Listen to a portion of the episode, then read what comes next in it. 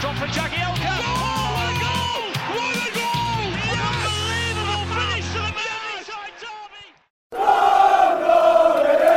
the Man United derby. Welcome to Toffee Blue View, your source for all things Everton.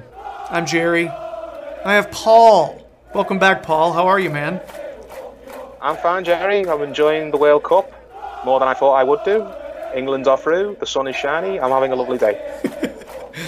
And I'm living vicariously through you. So thank you for that. And thank you, Jordan Pickford. There you go. Thank you, Jordan Pickford. Oh, yeah.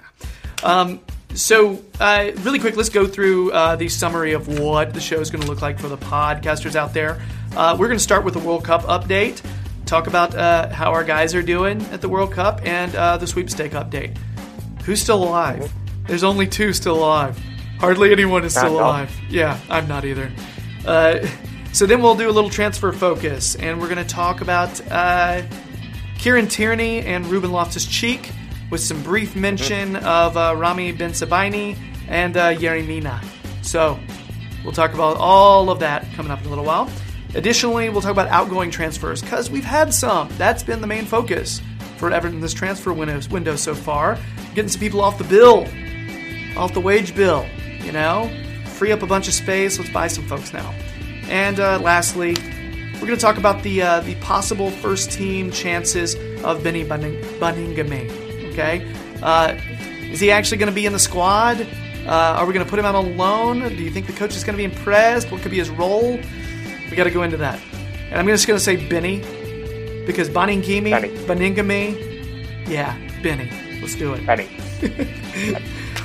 All right, Paul. So let's build up to Pickford, shall we? Let's start with Idrissa Gueye. Idrissa Gueye's Senegal is out after a loss to who did they lose to? Colombia. They lost to Colombia. Yeah, it was a loss to Colombia because they played well and they didn't deserve to lose to Colombia, but they lost. And because of fair play, they're out. The tiebreaker with them in Japan. So, bummer, but you know what? Japan actually made a good showing for themselves in the in their first knockout round. So, I'm not totally hating the fact that they were out. But, here's the thing about Idrissa Gueye's team going out.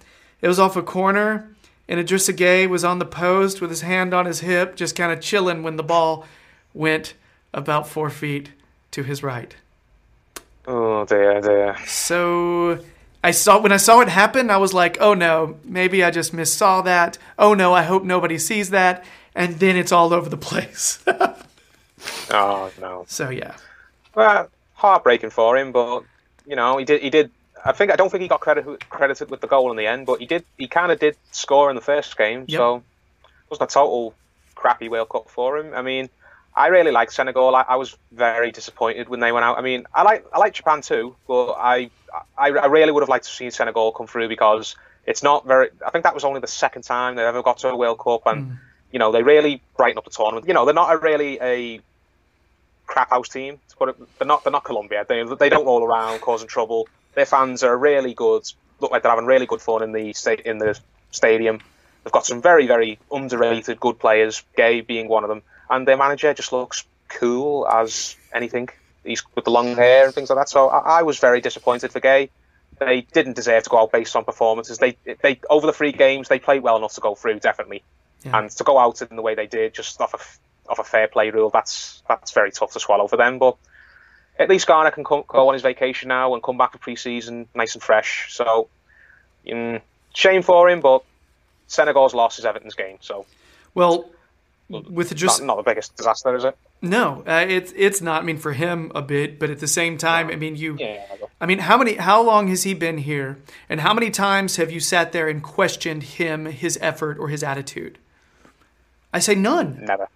Okay, never. And the only negative thing I've really seen from him was having his hand on his hip. He clearly mentally shut down for a second when that goal went in. Lack of concentration. Probably would not have gotten to that goal anyway, but the fact that he was doing that, it just looks bad, you know? But you know what? It shouldn't happen for a professional footballer, but he's a human being, all right? So I'm not going to condemn the guy on one play, but let's hope that shit doesn't creep in to this season.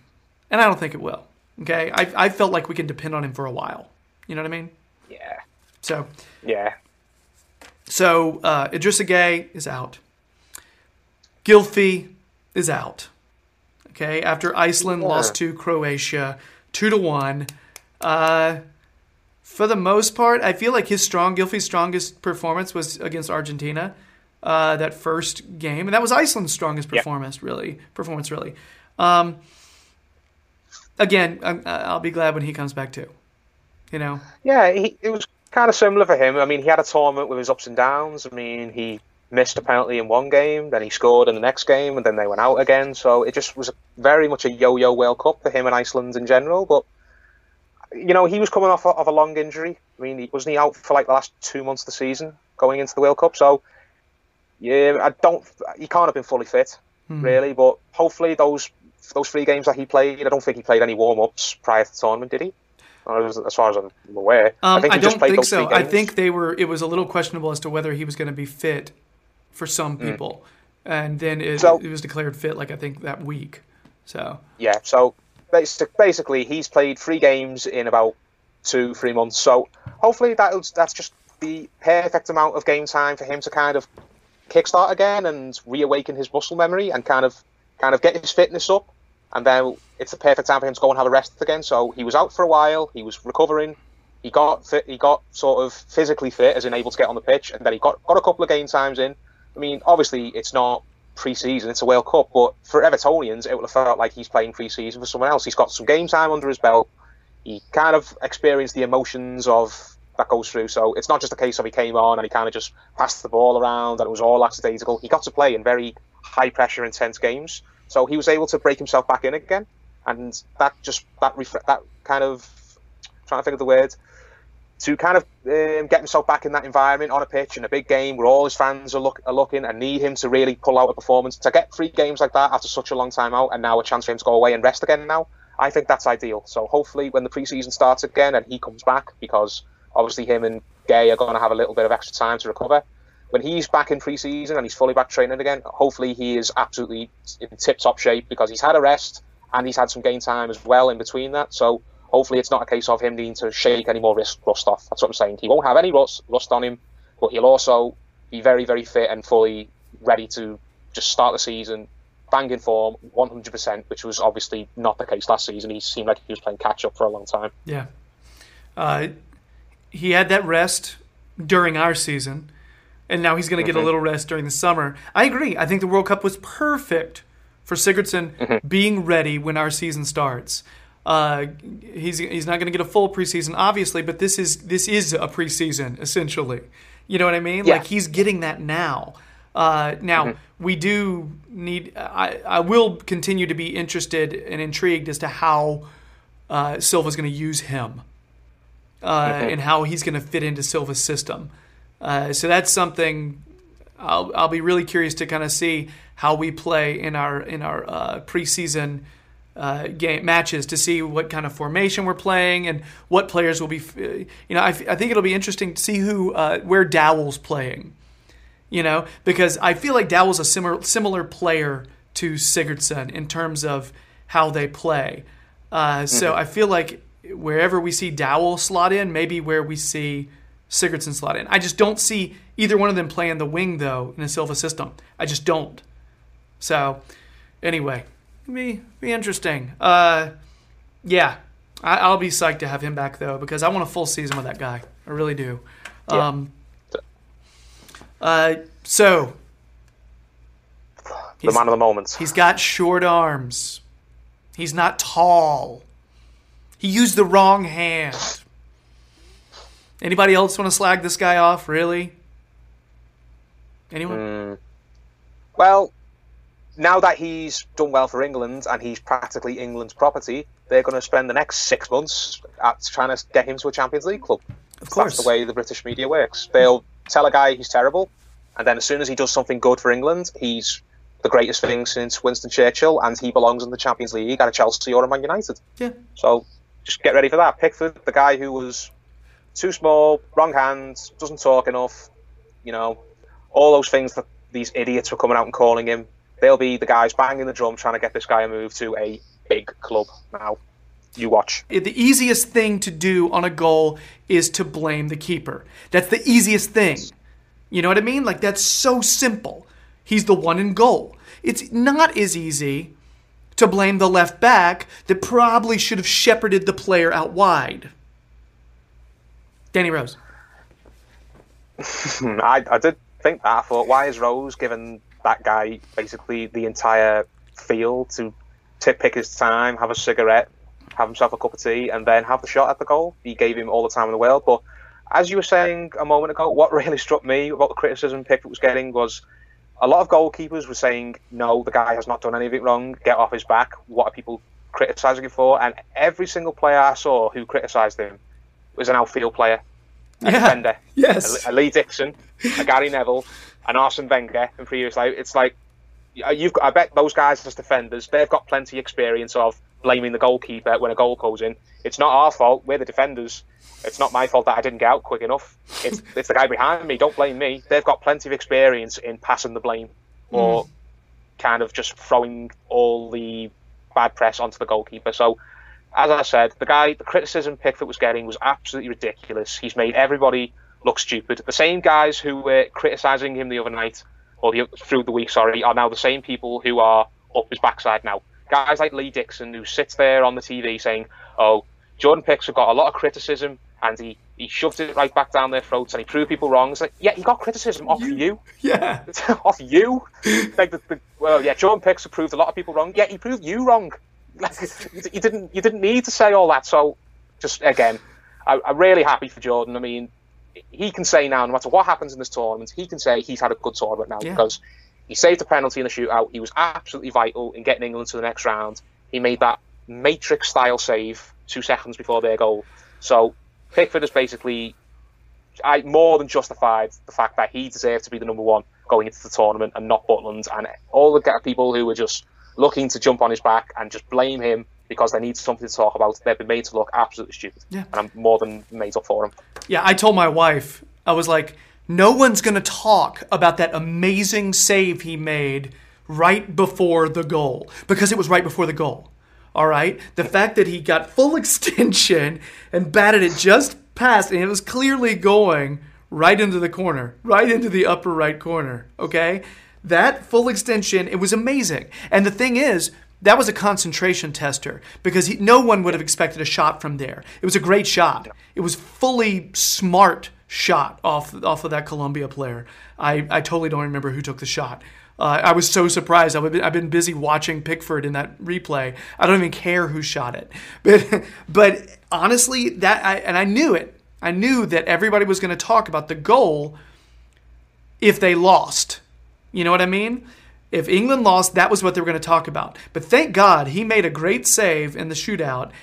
And so I see a lot of people going back and showing that amazing video, that slow-mo video of him extending to that. Oh, man. So I'm just glad it's getting credit because it deserves it. You know, concentration is a fully underrated part of goalkeeping. All right? We all remember Tim Howard, okay? Tim Howard was an amazing keeper if he had to make 20 saves a game. If he's sitting there facing shot, shot, shot, shot, you know, and he can shut people down. He showed it many times before. But you remember when Martinez was the manager and he only had to face 1 or 2 shots a game? And he got scored on 1 or 2 times a game? Yeah. Like, I remember one time we played Spurs, and Spurs had 1 shot, and we lost 1-0, 1-0. Like, seriously. And it was a concentration thing with him. He's gotten older, okay? That's just who he is. People get older. It's the way it is. Right now, Pickford is demonstrating that he's got concentration, all right? That's people don't realize that's necessity, you know? So, we're happy as hell. This is good. You know, I'm not English, so I'm just having to rely on you guys' joy. And if an Everton player plays well, that's going to be one of my big priorities, to be honest with you. You know what I mean? Like, yeah. So, anyway, this is good. This is good things. So now it's time to shut down Sweden. So, something we haven't discussed. Our picks for World Cup champ are all out. You had picked Spain, I believe, and yes. Terry and I had picked Germany, and Max had picked Germany. They're gone. So there's that. Our Golden Boot picks are not looking great. No. I think the main Golden Boot picks right now that are doing well, Kane and Lukaku. Sweepstake. Who's left? John had Germany. We were all squinting, furrowing our eyebrows at the fact that John, who had done the sweepstake, had Germany. Guess what? He's out. All right? I had Nigeria, the hipster jersey choice. All right? They're out. Max had Spain. They're out. David had Denmark. They're out. Tom had Saudi Arabia. They're out. Edward had Belgium. And he's one of the people that are still in. Okay? Paul, you had Costa Rica. The Ticos did not have a great tournament. No. Jacob has England. Clearly they're in.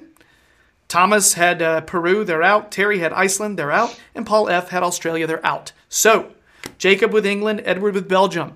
Feasibly, those could actually meet in the final. Okay? So, we'll see. Okay? And no, whoever wins nothing. Just to say. It's not like it's not like we all chucked in like £5 because I don't even know how much that would be in dollars anyway. So, so I guess that's it for our World Cup update. Wordplay.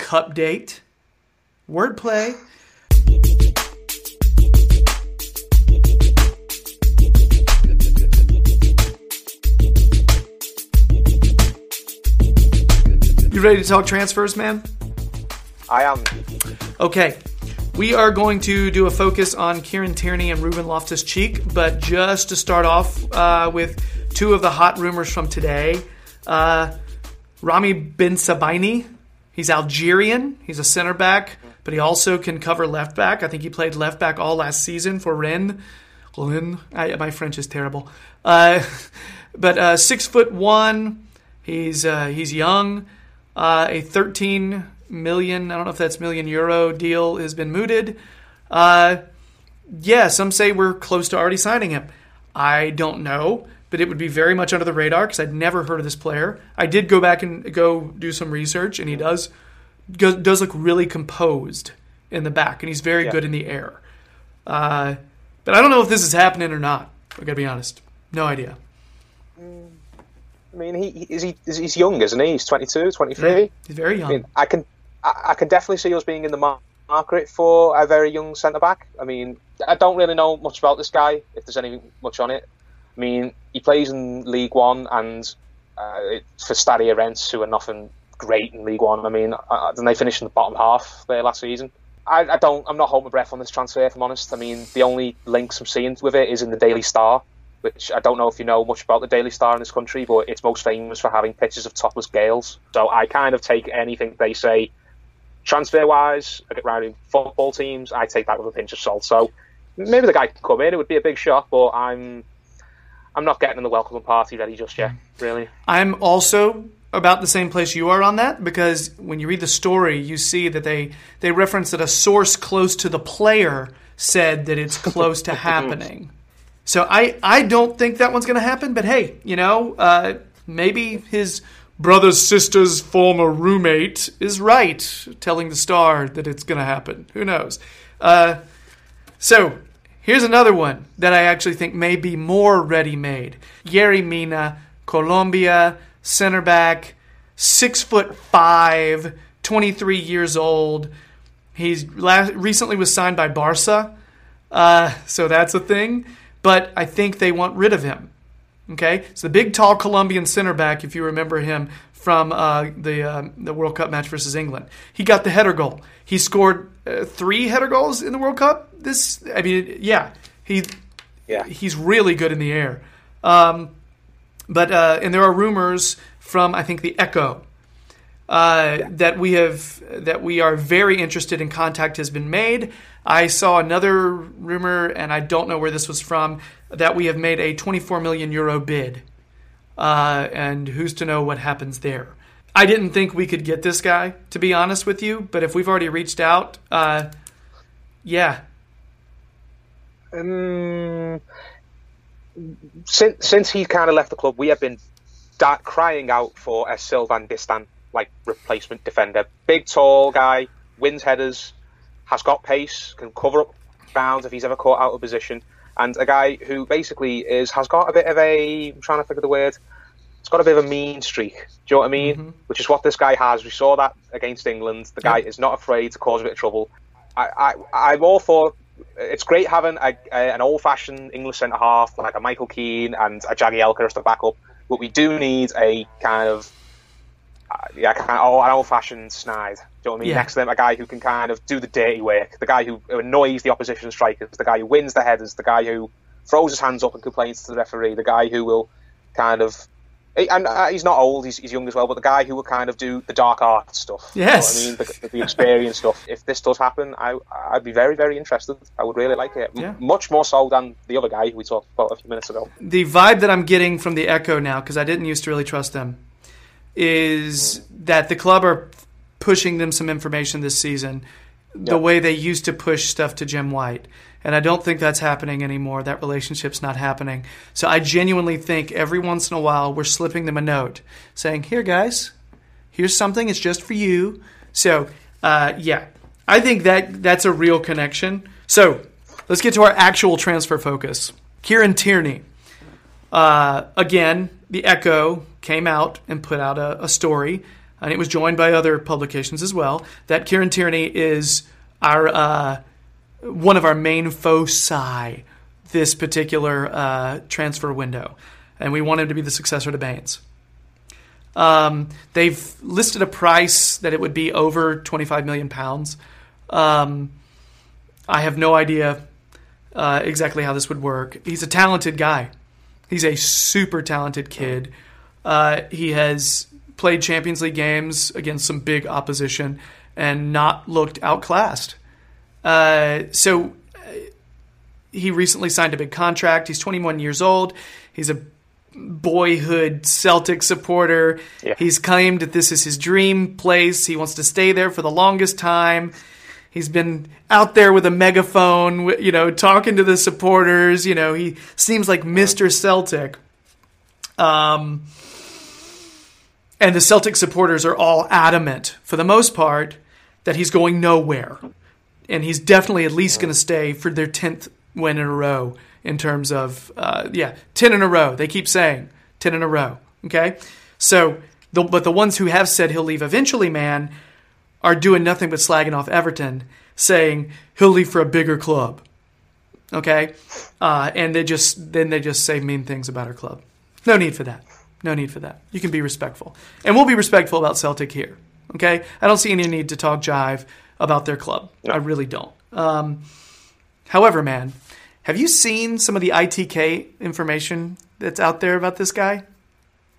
Yes, little bits of it. I mean, like $80,000 a week, apparently, we're going to offer the guy. I mean, if the guy's going to get that amount of money, if there's anything to that, then he needs to be coming in and he needs to be playing straight away.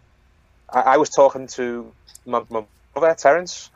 He was saying how if Tierney comes in, he doesn't think Tierney will come straight in. He would like to see him phased in with maybe Baines starting the season and kind of Tierney kind of being sort of slowly broken in and kind of getting a run in the team after Christmas. Mm-hmm. And I said, I just don't see that happening for that amount of money. I don't think Everton Football Club can give a guy a contract like that and just put him on the bench. If Tierney comes, I would really, really like that. I mean, I have not heard anyone say a bad word about this kid. But if he comes, he has to be going in the team straight away for the money that's being bandied around. I think that's why he would come to us, is because he's wanting a different challenge. And, I mean, because the Celtic supporters are saying, why would he go to Everton? Because he would have no European football, and they haven't won a cup for a while. You know, and it's not the nicest stuff, but at the same time, think about it. They're not awful points that they're bringing up. I see what they mean. Yeah. You know. However, why would he go to Man United and probably sit the bench and just waste away when he could come to us, get really good game time, and if he was Mr. Ambitious, and if we, for some reason, while he's here, we don't do anything while he's here, and we don't grow at all, but he proves himself, then he's been able to grow for a little bit here, and then he can go off to some other place if that's the way he views it. See, my ideal scenario is he comes here, we improve, we get to where we want to be, and he wants to stay. You know what I mean? But you never know if that happens. But ITKs are saying that this is a done deal, the Celtic ITKs. And I'm assuming these ITKs for them are better than ours, okay? However, true ITKs, we were joking around with it earlier, true ITKs are mythical creatures, okay? You have to treat them like this, okay? Because the true ITK who has all the answers does not exist. It is like a unicorn, because unicorns don't exist, but horses exist. So what you do is you look at all the people who are claiming to be unicorns and just accept them as horses, and you still will get information usually. You know what I mean? So you look at these supposed ITKs, some of them have legit information.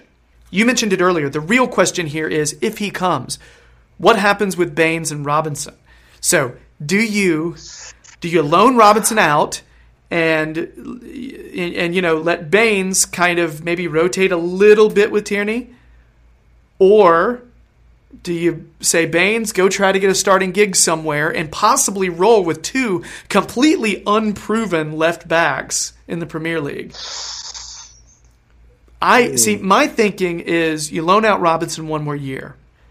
You keep Baines and Tierney, and you decide who looks best in training, and you start that player. You know? I do think Robinson should be in our plans at some point. I have a soft spot because, you know, he plays for U.S. national team and everything. But I don't know if he's ready. I feel like he's in a position the way Kenny was last season, in that I don't know if he's ready to start as much, because I don't think Kenny was ready to start as much as he did last season. I think Kenny's ready to be a filler when he needs to be, but I don't think he's ready to shoulder the load full time. And I don't think Robinson is either. But I don't necessarily know. I think it's a risk if you go like that and you don't keep Baines, who actually played well last season when he was in. Yeah. So, yeah. Well, I think it's worth mentioning. It depends on what Baines is happy with. If Baines is willing to accept more of a back seat, then great, ideal. We can do what you said. So we'll wait and see. But I do think that transfer will happen. So, Ruben Loftus-Cheek. 22 years old, he's on the English national team. He has actually shown up in the World Cup and put in some decent performances. He's a center mid, attacking mid, whatever you want to call him. He's sort of played both. He's technically on the books with Chelsea, but he was on loan with Crystal Palace last season. There are rumors that we are in for him the same way Palace are. And maybe, I don't know if West Ham's in there as well. I don't know. But the rumors are that Chelsea don't want to sell, only loan. Not sure what's going on with that. And I don't know. I'm not even sure if we even want him. It's hard to say. But I think he's a talented guy. He's had injury troubles. He has. That's been a thing. So do you rate him despite the injuries? I rate him. He offers something that I don't think many other players in our team do. He gets the ball and he looks to drive forward, and we needed that so badly at times last season. I'm not the biggest Barkley fan in the world and never was, but I did notice a huge difference. There were times last season I thought we need Barkley in this team, or a player like that. We need a guy who will just pick the ball up in our half and he will carry it 25, 30, 35 yards. And he will either win as a free kick or he'll put it out wide. He'll just push the team forward. And I think Loftus-Cheek does that really, really effectively. And it's a strange time at Chelsea at the moment, isn't it? No one really knows what's going on down there. Conte's still there as of now, as of this video going out, but he looks like he'll be gone any day. And Sarri's supposedly coming in, but what's going on with that? Yeah, the new guy coming in. For all we know, this new guy, Sarri, will come in. And he wants to build his team around Loftus-Cheek. We don't know. Yeah. He could come in and think, no, Loftus-Cheek's not going anywhere. I want to work with that kid. If he is available, I would definitely I think it's worth having a loan. Definitely. Worst that can happen, if we get him on loan, he doesn't really cut the mustard, or things just don't work out for various reasons, and okay, we can send him back. But if he's available, definitely. But I just kind of, I would wait and see to see what's happening with Chelsea there before we lay our cards to the table and say we're definitely interested. I'm just curious how we use him. That's my thing, because I think if you're looking at Silva's formation, he would have to play, you know, because he a lot of times runs 4-3-3 or 4-2-3-1. He would have to be one of the three just in front, like one of the three center mids, or one of the two defensive players that would play right in front of the, or he'd have to play attacking, the center attacking mid role, the 10. Okay, so where do you actually play this guy? Because if he's coming to Everton, he's coming for first team football. That would be why. Okay, he just doesn't want to sit the bench anymore. He wants to play. That's why he potentially wants to leave Chelsea. So if you've got to start Sigurðsson in the 10 role, you know, in the 3, in the 4-3-3, that middle 3, do you play Loftus-Cheek with him and Gueye, and that's your kind of your 3 in the middle? Are you playing him more as an 8? Is that how that works? Because if you play him more as an 8, he is somebody who's going to be coming back and playing more, you know, a ball winner, but also pushing forward. All right? I don't know. I don't think he would take Sigurdsson's spot, because where else do you play Sigurðsson? Or do you play Sigurðsson in the 8 role and push Loftus-Cheek up to that more attacking center mid role, more the Tom Cleverley position? You know what I mean? That he was playing for Watford. So I'm trying to figure out where you use Loftus-Cheek, because I don't think we're going to run him on the wings, even though he's a fast guy. You know what I mean? Yeah. And from what we've read too, Marco Silva seems very keen on kind of convincing Morgan Schneiderlin to sit around. So if let's just say hypothetically that happens, Morgan Schneiderlin doesn't leave, or we sign a player to directly replace Morgan Schneiderlin. So it makes me straight that he wants to play with a number 6, like a kind of a ball-winning number 6. So if we keep Schneiderlin there and we keep Gueye either side of him, well, who's the other guy? Is that going to be Sigurðsson? Yeah. To play as the third guy, the more attacking guy? Or is that going to be someone like a Loftus-Cheek? Or are we going to play a Davis there for the energy? Yeah. I mean, it seems like there is not enough room for everybody. If Loftus-Cheek were to come in, either Sigurðsson or probably Idrissa Gueye or Gueye would be the guys who make way. Mm. And I'm not sure how that would go down. I mean, I'd be interested to see it, but I'd be very, very. It would be very strange to see an Everton side that doesn't have a fully fit Sigurðsson or Idrissa Gueye in it. So that's my big problem with the transfer, and one of the reasons why I'm not sure it's going to happen. I'm sort of leaning toward no, but I think 2 weeks ago I was leaning toward it happening. So who knows how I'm going to feel next week? I guess that's it for transfer focus. On Tierney and Loftus-Cheek.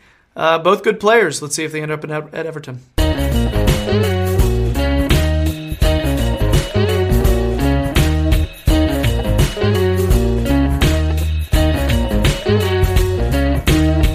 We need to go over outgoing transfers. There have been some. We've had no incomings. They've been all outgoing. Let's cut the wage bill so we can bring in some people who aren't going to be stealing a living. That'd be great. So let's just start with one that people are sort of conflicted about. Wayne Rooney to DC United on a free.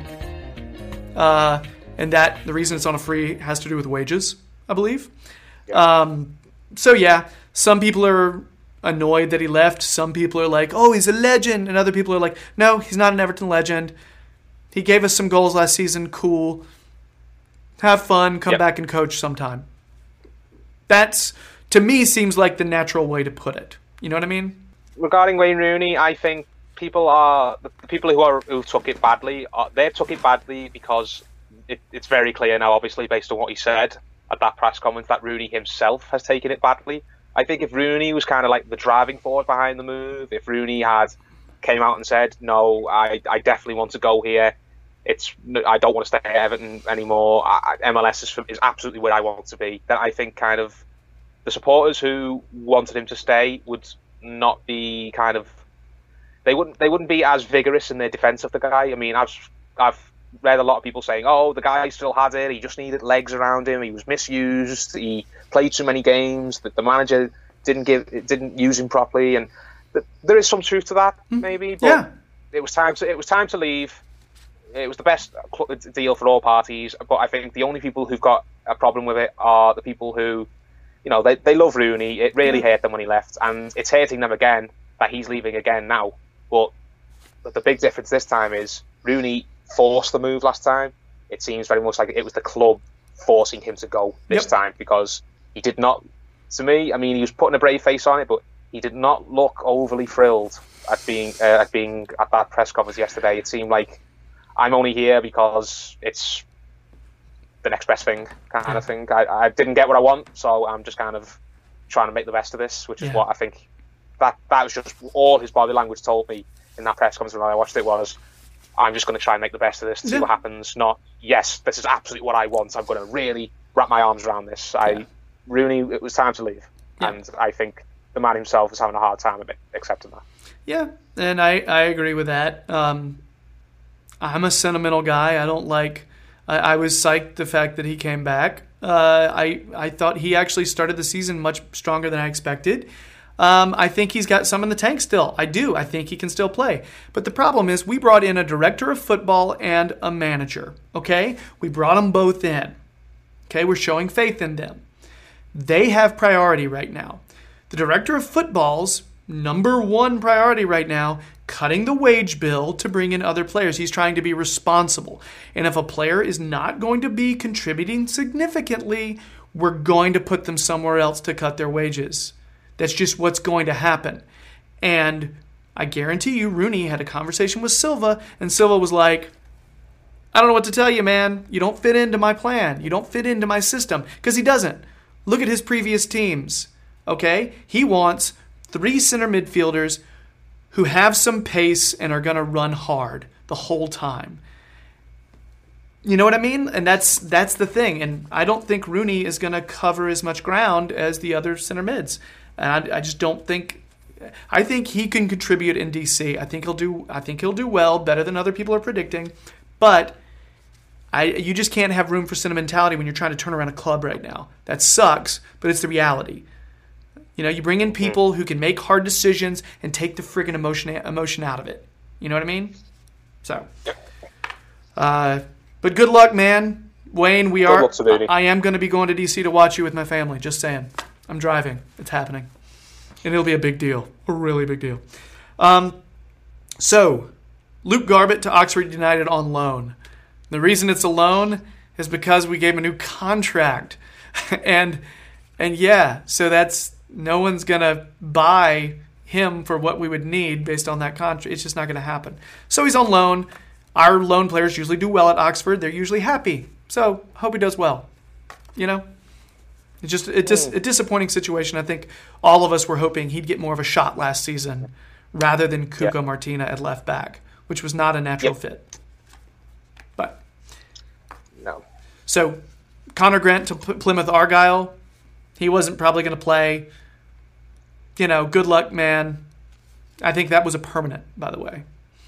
Yeah. Local kids, good. They can't all make it.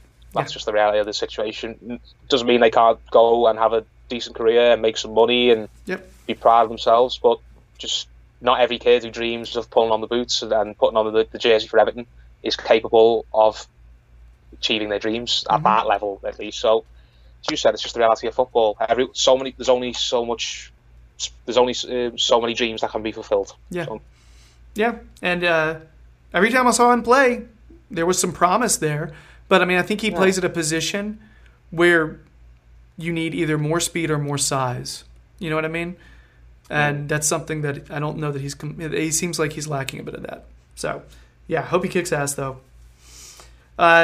Robles is gone. I've personally got a lot of time for Robles. I mean, he had his chances to seize the number one spot for himself, and he just never quite managed it. I mean, he would have a run of good games, but then in a vital game, he would just... he'd let himself down, and I mean, it's hard to really dig at the guy, because I think the good outweighed the bad with Robles. He did far more things that impressed me than things that really made me just get annoyed at him, but you know, when you've got Jordan Pickford, yeah, you haven't got a prayer of dislodging the guy. I would really like Robles if he could stay. I think he was a good goalkeeper. He would be a great backup, but I don't begrudge the guy going somewhere to be number one. Good luck to you, Joel. David Hinnan, the guy we thought was coming in at the time, the most bizarre transfer like saga with Olympiacos and Anderlecht. It was just the weirdest combination. Yet he's leaving. I think when Martinez brought him in, we were all expecting him to make an impact quickly. You know, young Belgian, is he a striker, he's a winger, whatever, he's quick, he's fast, he's got speed. It's a bummer, because I was always hoping he would get a chance this year too. I was hoping he was going to...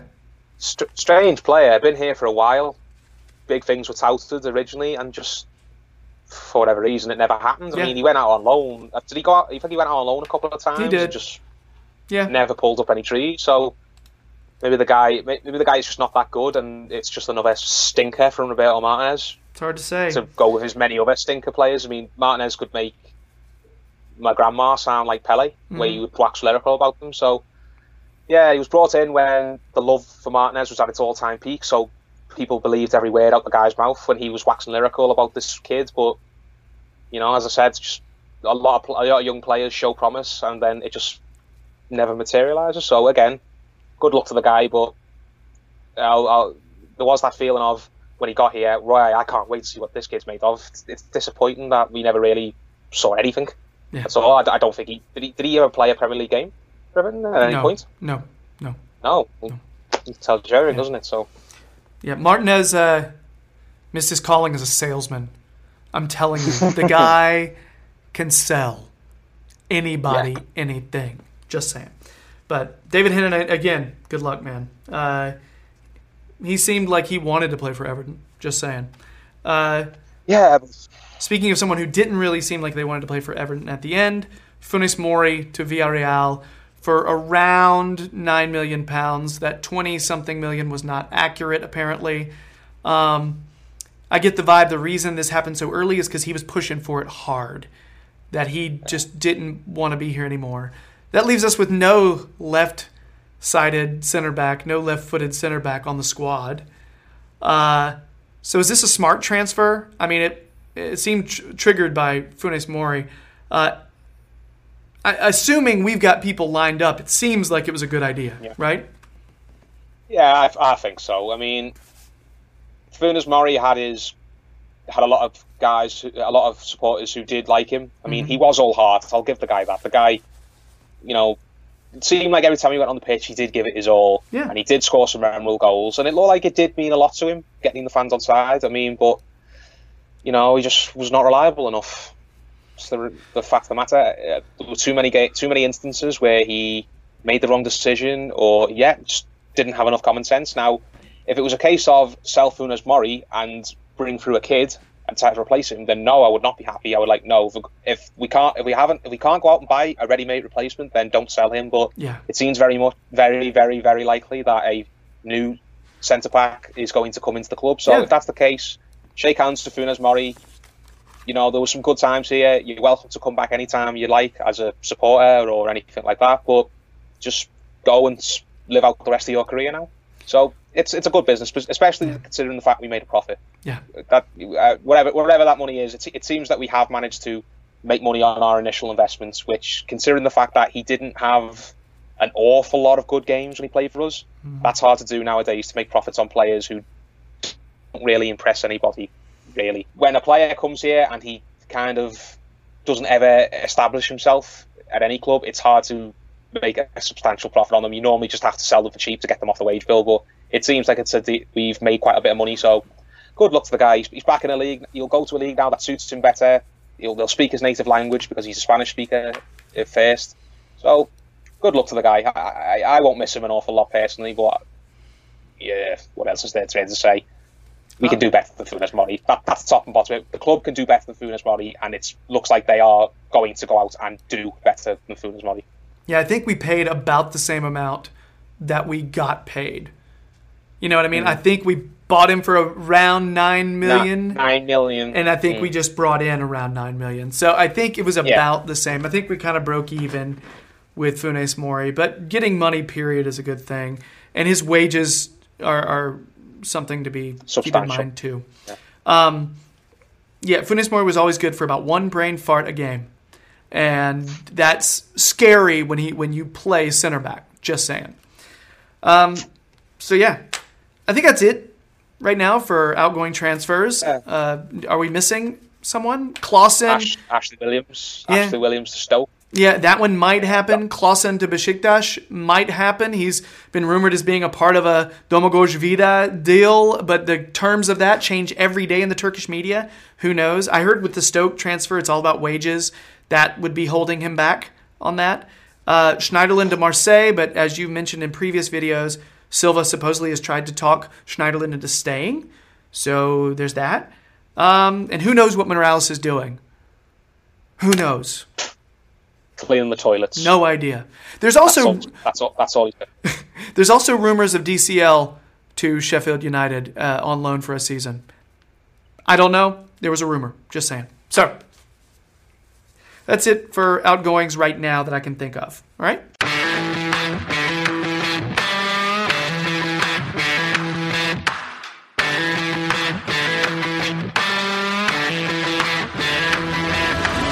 Paul, we have a new manager with new ways of doing things, new outlook. And the vibe that everyone is pushing is that not just our manager, but our director of football is really going to try to bring players up through the ranks and to give youth a chance. Play the kids. That's what everyone is saying. One of the kids who was given some opportunities last season, who has always stood out, for several years for the U23s. I remember he played for, I think it was the Dallas Cup team, the team that won the Dallas Cup several years ago, U18s, yeah, I think. Yeah. 16 for that. Yeah, I remember. I watched those games. They played them on TV here. It was crazy. The guy I'm talking about is Beni Baningime. Benny, we're just going to call him Benny. That's what's going to happen. Benny. All right? Yeah. So, Benny's 19 years old, and he got some opportunities to play last season, and he looked pretty good, to be honest with you. It's sort of an Idrissa Gueye style, you know, plays similar position, center mid, center defensive mid, kind of goes around and kind of wreaks havoc and distributes.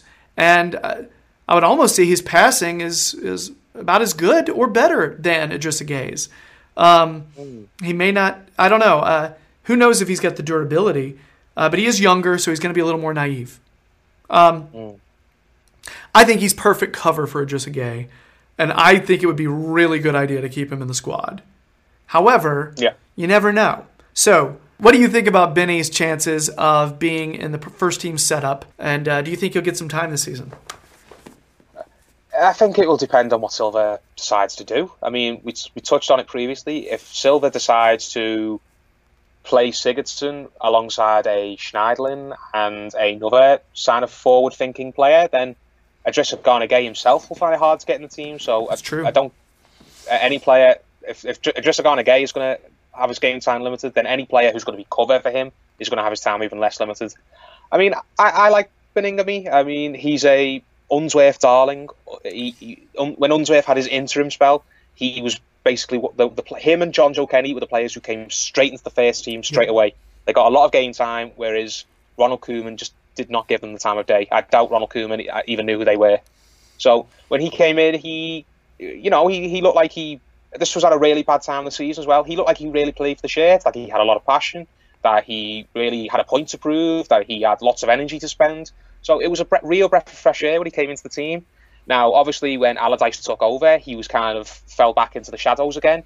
And then in the last few weeks of the season, he kind of got a few cameos here and there. He sort of came back a little bit. So he's clearly at the forefront of the manager's thinking. They are aware of him. There are some players like Klasan and players like that who just get completely discarded, and the manager just pretends like they're not even here, which wasn't the case with Beningame. I mean, we have seen players in the past for Everton and for other teams where they are the favourites of one manager. As soon as that manager leaves, that player, we never hear from them again. They just drop straight back down to the reserves, or they go out on loan, or they are just left to rot, basically. So Beningame, I would like to see Baningime get some game time, but if Idrissa Gueye himself is not going to get much game time next season, which we don't know, we have to wait and see what Silva plans to do, then I think a loan eye for the Baningime is not the worst idea in the world. I think telling Baningime to go out, get 30 games a season minimum under his belt in a team that is ideally set up similar to how Silva wants to set us up, I think that may be a good idea, but Baningime at this stage of his career, he just needs games. If he can get 15, 20 games here next season, coming off the bench and playing a cup game or a midweek game when we just need some freshness, then great, keep him around, let him learn, have Idrissa Gueye mentor him and kind of mould him. But if it's going to be a case of where he's just going to be not even a spare part, he's just going to be a guy who's just put in the cupboard, we don't see him hardly ever, then a loan is the best idea. Just get the guy some game time. That is what's most crucial. But he has to get up minutes on the pitch, he has to learn, and there's only so much he's going to learn when he is not on the field. So just get him on the field to play. So if he does go out on loan, I'd like to see him go to a team that is very similar to how we're going to set up and of a similar level, maybe a Premier League team, top Championship team. I don't see the use of sending him to a League 2 team. I think a strong Championship team. That's where, if we're going to loan some of these guys that are on the cusp, if we, for some reason, loan Dowell again, Baningime, if we loan DCL, these need to be to teams that are competing for promotion next season in the Championship. I stand by a loan move to the Championship. I really do, because I think they go from having potential to marrying it with the physicality that the Championship gives you. Like, that's one of the things that a lot of these kids don't have yet, because you get, I keep on saying it, carved out of wood, like in Fight Club. You go to the Championship, you get carved out of wood because you play so many games and it's so physical. It's a different type of physicality. So if it's going to make them come out a little bit more mature and more, mentally ready, mentally strong, and physically strong, I think pushing those kids to the Championship is a great thing. But you also think about the fact that the rumors are that we're only going to bring in about 4 players. You know what I mean? So if we bring in 4 players, center back, left back, maybe a center mid, and maybe a winger. So maybe a striker. The funny thing is, I feel like if you and I were to list our weaknesses, we'd have more than 4. We would need about 7 players if we really were listing what we need. But they're trying to keep it down from what we, and you know what, people may be wrong. You know what I mean? But they're wanting to have a squad of about 25 players. So that's, if you take every single position and put a backup for that position, that's 22 already.